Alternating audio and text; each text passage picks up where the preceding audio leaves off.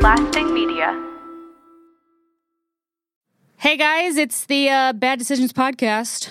I'm Katie Duke. Thanks for tuning in. And uh, just a fair warning the language I'm going to use here is not going to be appropriate for all ages. You're welcome.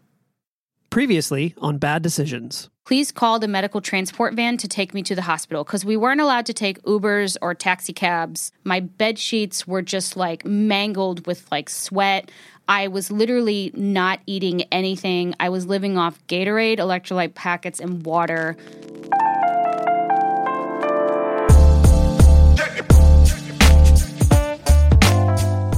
Welcome to Bad Decisions with Katie Duke, the only podcast that dives into raw and unfiltered conversations, the real shit that we all go through but never talk about. Now, here's your host, Katie Duke.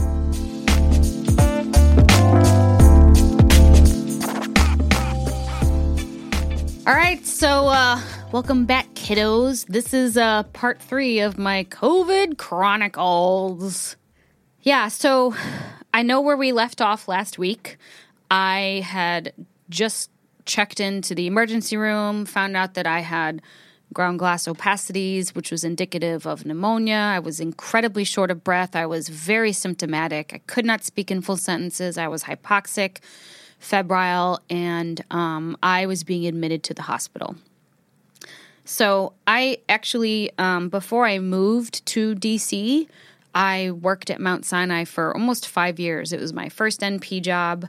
It is a hospital that I love and has some of the most phenomenal nurses, attendings, fellows, and um, residents and NPs like and patient care techs that you can just ever imagine. Um, it is such a special place and.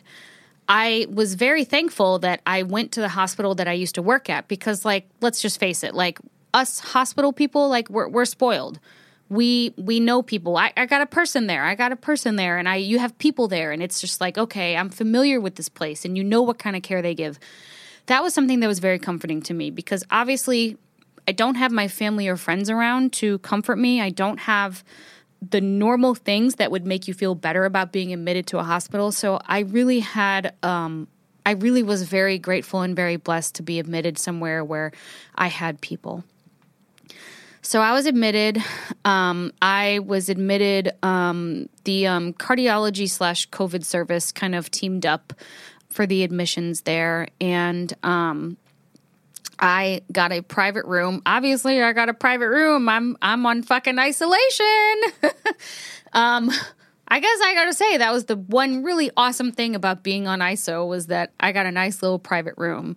Um, and they admitted me to one of the units that I used to work on, which is Seven Center at Mount Sinai Hospital, which traditionally was a heart failure LVAD unit, um, which had been converted to a COVID unit during the COVID crisis. The nursing director there is Lindsay Condrat. She is a really stellar, stellar human being. Probably one of the most hardworking and supportive directors I've I've ever seen in all my years. Like she she'll call you out on your shit, but she will also like teach you to be proactive and she will also you know really encourage you to want to do better and um, she's very supportive of nurses so I was really excited to be on that unit because I knew all the nurses, I knew the techs, I knew the clerks, I knew, you know, the staff, and I kind of felt for the first time since like I left DC, like I felt at home. And we really underestimate how important it is to feel at home somewhere.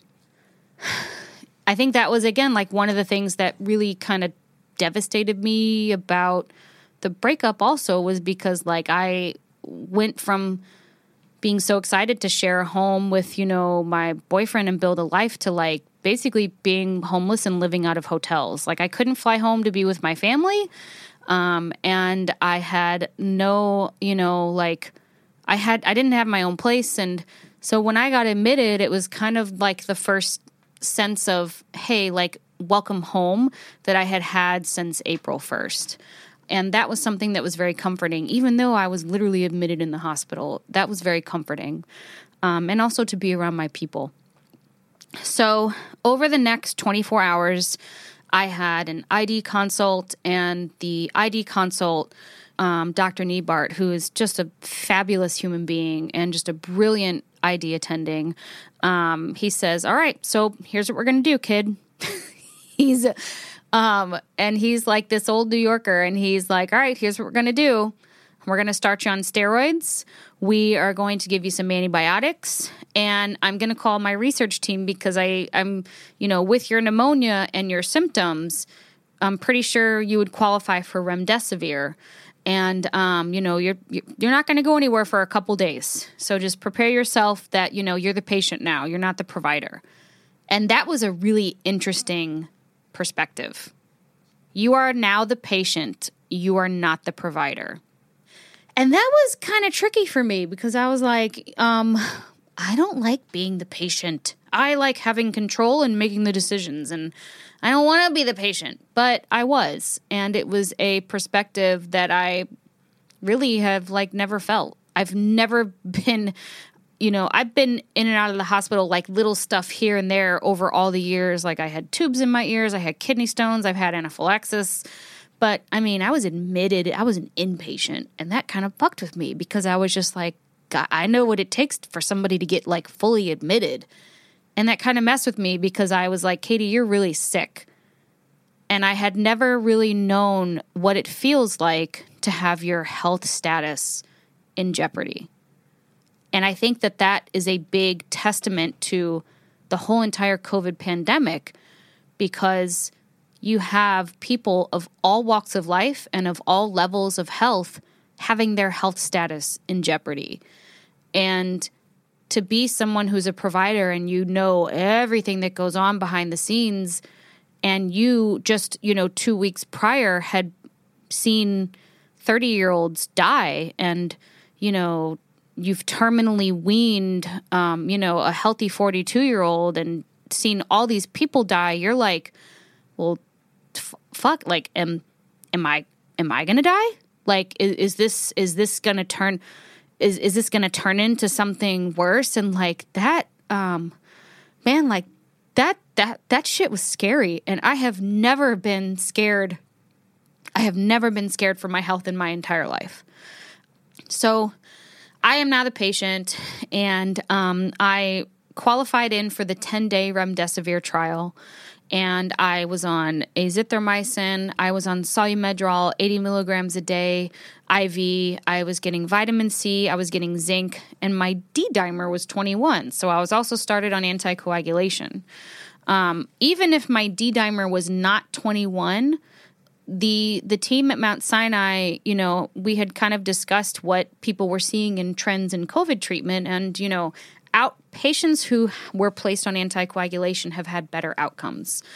So they said, you know, even if your dimer wasn't high, we would still have started you on a preventative dose of anticoagulation for a whole course of it because we're seeing better outcomes with that. So um, that was my medication regimen. And um, this is kind of funny, but like the guy who was in the room next to me was a fucking screamer. and let me tell you guys, I don't know what he looks like. I just know that he is a little old geriatric man who is just as confused as a jaybird.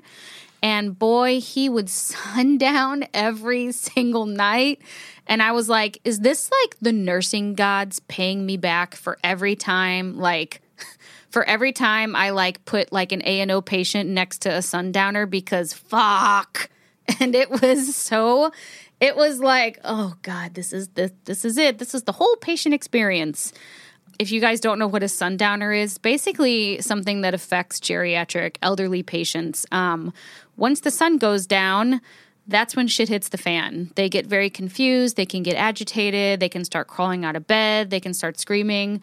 And if you work in a hospital or a nursing home um, or have, you know, an elderly loved one, you probably know all about sundowning.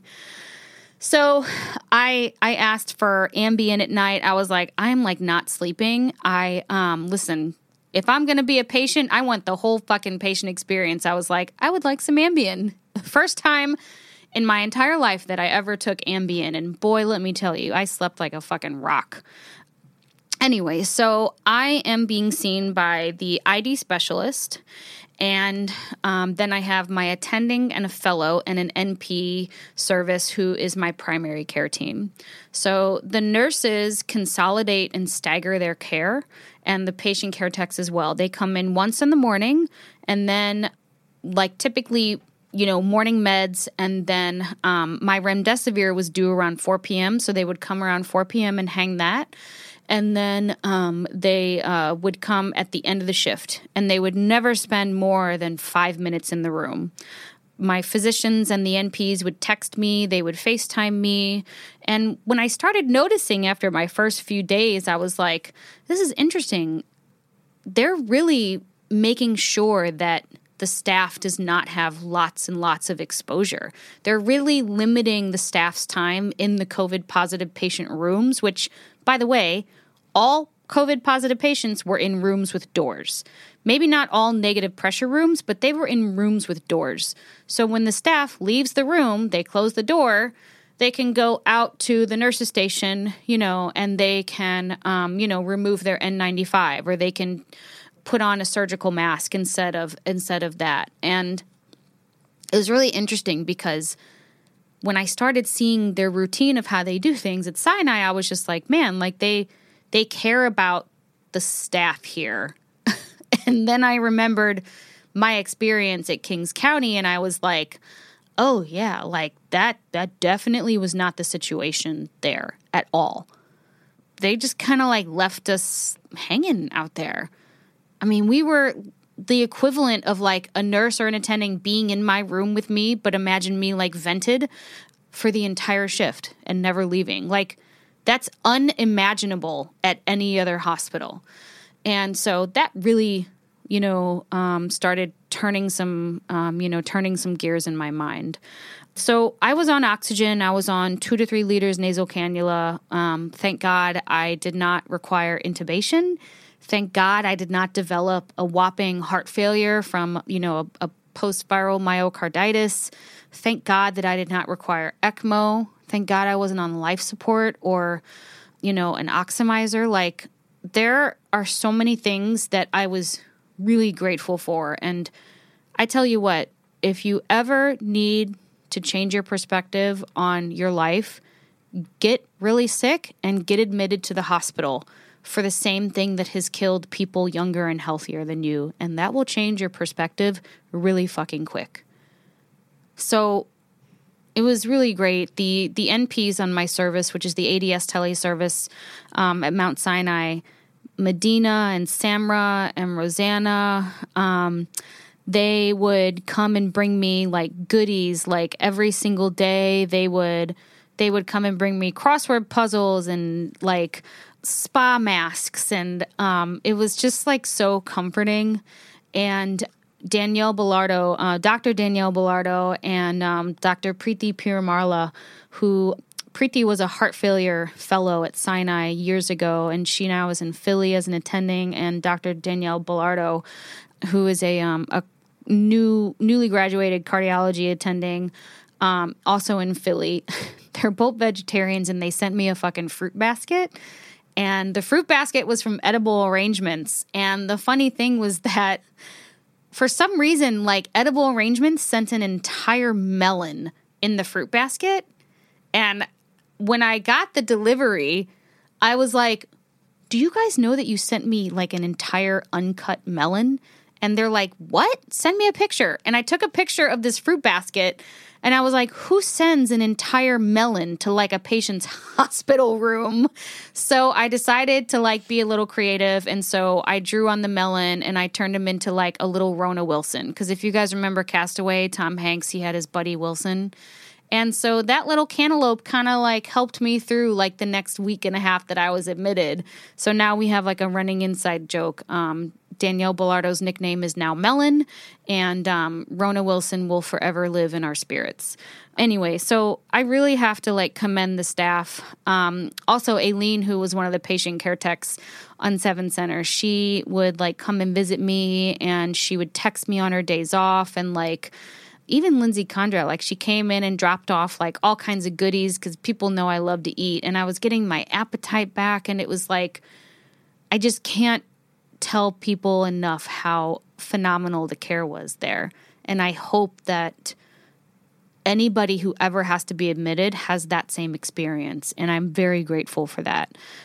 And um, the the funny thing was was I was realizing, you know, over the next few days that my type A personality I had to kind of like let a lot of things go.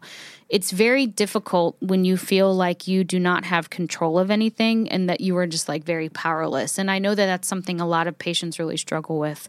And that was a really big thing for me. Um, I just I had no control over this. So after the first few days um, that I was getting the remdesivir and the Solu-Medrol, that was when I noticed the biggest improvement in my symptoms. Um, I had if you've ever gotten steroids, like IV steroids, I it, it, makes you feel fucking batty. It makes you feel like you're crawling out of your skin. It, you're so restless. It's so ugh. But it really, really significantly helped with my shortness of breath and my symptoms. And I really attribute the remdesivir and the um, Solu-Medrol with what I think probably gave me the most beneficial therapeutic result within like you know that first week that I was admitted. Um, so over the next you know course of the week, um, I learned what it felt like to fully be a patient. I mean, I had to use a shower chair. I couldn't even like stand up in the shower. I was so weak and so short of breath. I knew what it was like to to have to like ask for help. And it's just not something that I'm used to doing. Like you need help with your ADLs. Like you need help with getting across the room because you're just so short of breath. And I just I just can't tell you guys what it feels like to be the patient. And it will forever change me as a provider and it will forever change me as a human. So um during this time I you know, during this time that I was admitted, I was admitted for 10 days and during that time, you know, I was FaceTiming with my family every day. I did not post anything on social media like about me getting admitted or having COVID or anything. And it was interesting. One of the reasons why was because the occupational health NP at the staffing company was like, you can't tell anyone you have COVID because if you do, the hotel's going to kick you out and then you won't have anywhere to go. And I was like, what the fuck? Anyway, so um, three or four days into my hospital admission, I get a call from the human resource department at the um, staffing agency, and they said, "Hi, Katie. So um, we just need to know like where you're at." And I'm like, "Huh?" And they said, "Well, yeah. So the other day, um, you independently took yourself to the hospital, and you had refused um, to go to occupational health, and like no one's heard from you since then." And I'm like well, that's interesting because I've been giving daily updates to your NP. I'm admitted in the hospital with COVID pneumonia and I'm on oxygen and I'm I'm I'm sick. And they were like, "Oh."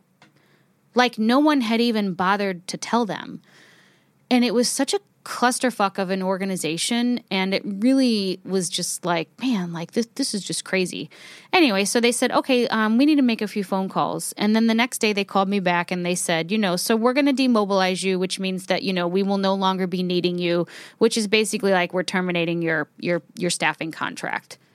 And i was like oh well that, that's a great thing to you know call me while i'm here in the hospital with the fucking illness i contracted while working for you guys great thanks and then they said, so we're going to need you to come and pack up your hotel room because, you know, um, we need to repurpose your hotel room. And I'm like, huh? They're like, yeah, so can you make arrangements to come and pack up your hotel room? And I'm like, well, um, I'm admitted to the hospital. So I don't think I'll be able to come and do that. And um, given that, like, you know, it's not really ideal or safe for like the the friends that I have to come and pack that up. Like, you guys, why don't you guys do that for me? If you need to give away my hotel room, why don't you go pack up my hotel room? Because I can't fucking do it. And then they were like, um, well, um, okay, uh, we'll make a few calls again. And so the next day they call me back and they're like, so um, we're just going to let you come and pack up your hotel room whenever you get discharged. I was like, gee, thanks. I appreciate that. Thank you so, so much. So it was just like one thing after another. So, um, we are noticing over the course of like my hospitalization that any sort of activity gives me shortness of breath. And when I say like activity, like getting up and walking from the bed to the bathroom, standing up for too long, talking too much, I get short of breath. But after my first um, six days, I was able to wean off the oxygen. I was very excited about that. And so I was on room air. My O2 sats were doing good on room air, but I was still very symptomatic. So, um, throughout the course, so the remdesivir trial that I was in was 10 days of IV doses. So, after I got my 10th dose, I was able to be discharged from the hospital. And before I got discharged, you know, it was interesting because, like, I had nowhere to go. So, the hotel that I had been living at for a month and the staffing agency I had been working for had, you know, canceled my contract and told me I need to come pack up my stuff. I had no apartment in New York City. I couldn't just go back to DC because my relationship had ended. And I couldn't just fly home and see my family. I have a sister who's on chemotherapy. I have, you know, my parents are in their early 80s. They're healthy, but like I have COVID. I can't just like go anywhere.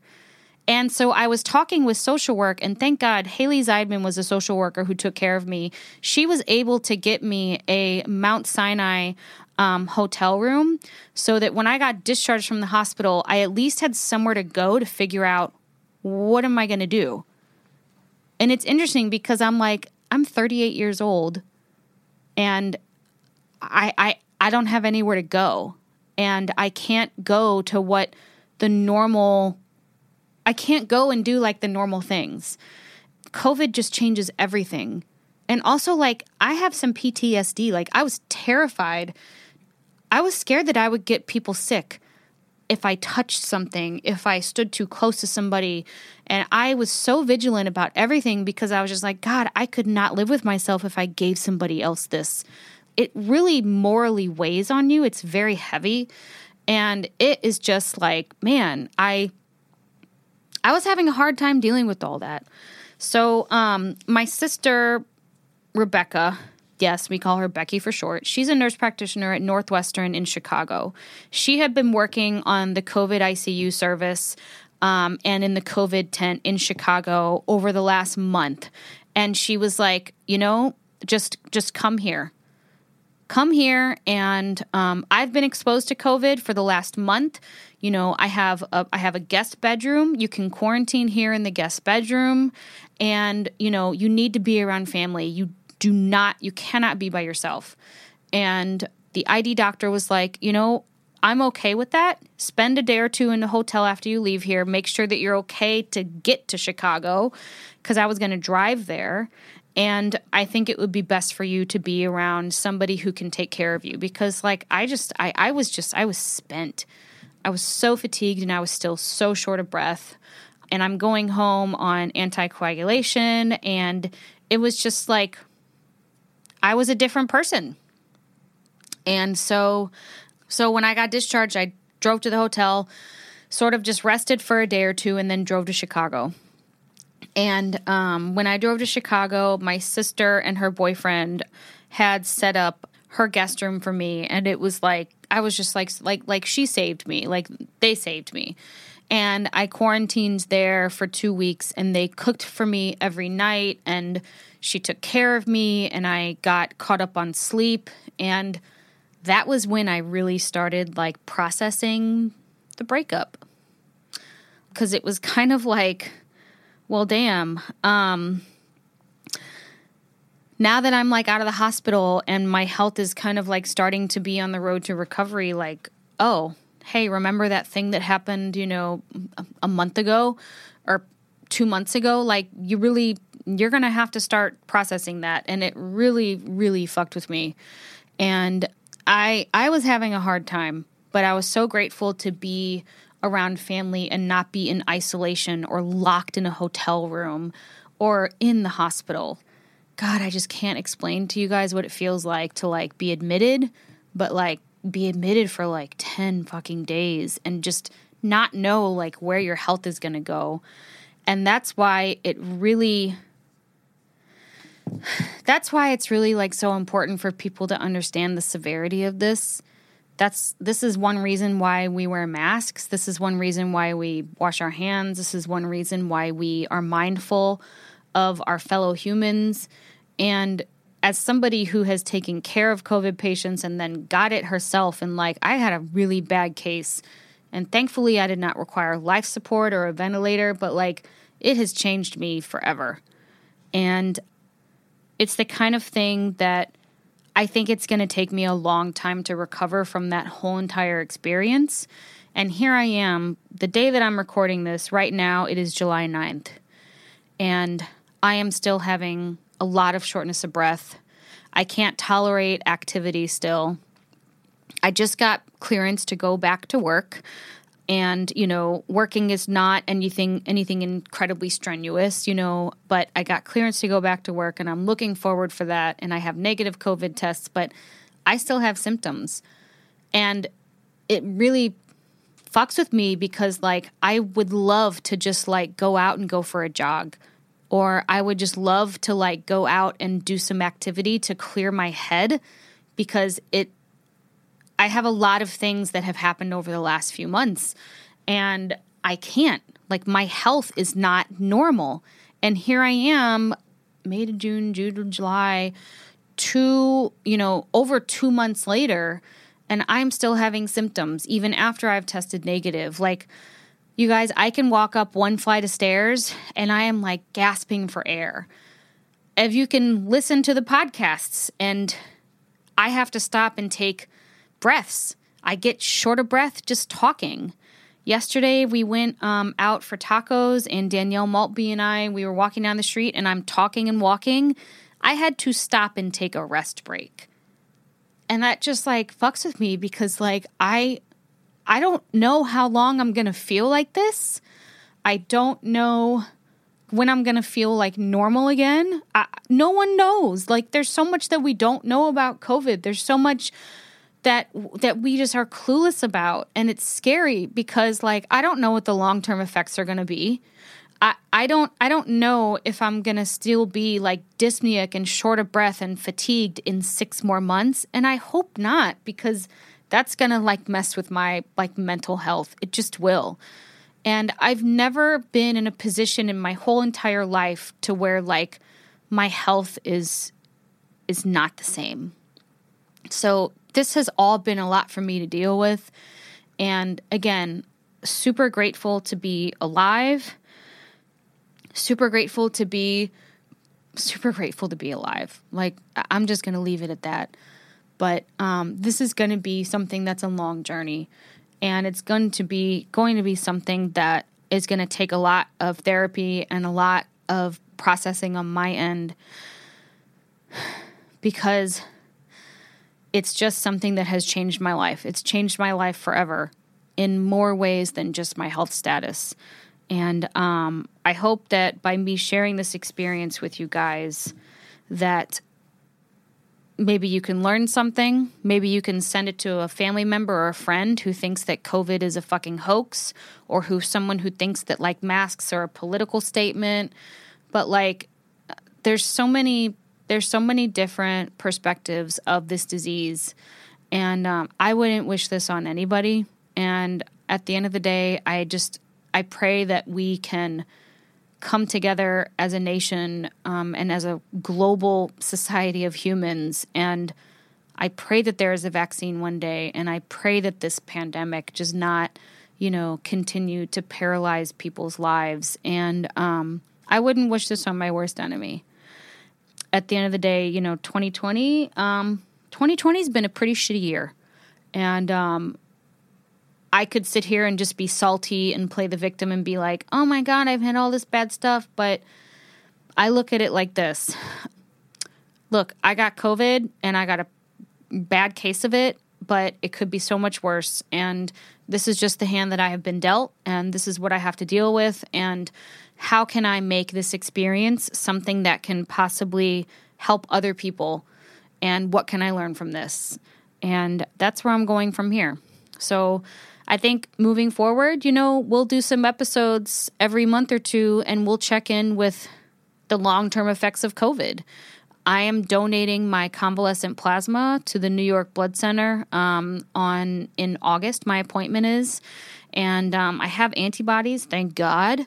And um, I'm excited to see the results of the um, the vaccine development over the next six to twelve months, and I will definitely, you know, keep this as an ongoing thing here on the Bad Decisions podcast because, um, fuck, I mean, I, I, I don't know what lies ahead, but I just hope from here that um, it's less of an uphill battle and a little more stable ground.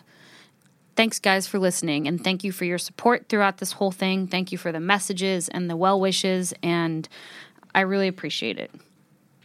That was COVID Chronicles. Talk to you guys next week.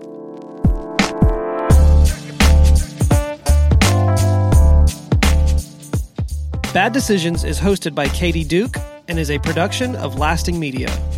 The show is produced by Katie Duke, Jason Barrett, John Fender, and Jonas Litton. Do you have a bad decision you'd like to share? Visit baddecisionspodcast.com and submit your story for a chance to be featured on the show. For all things Katie Duke, visit katiedukeonline.com and on social media at the Katie Duke.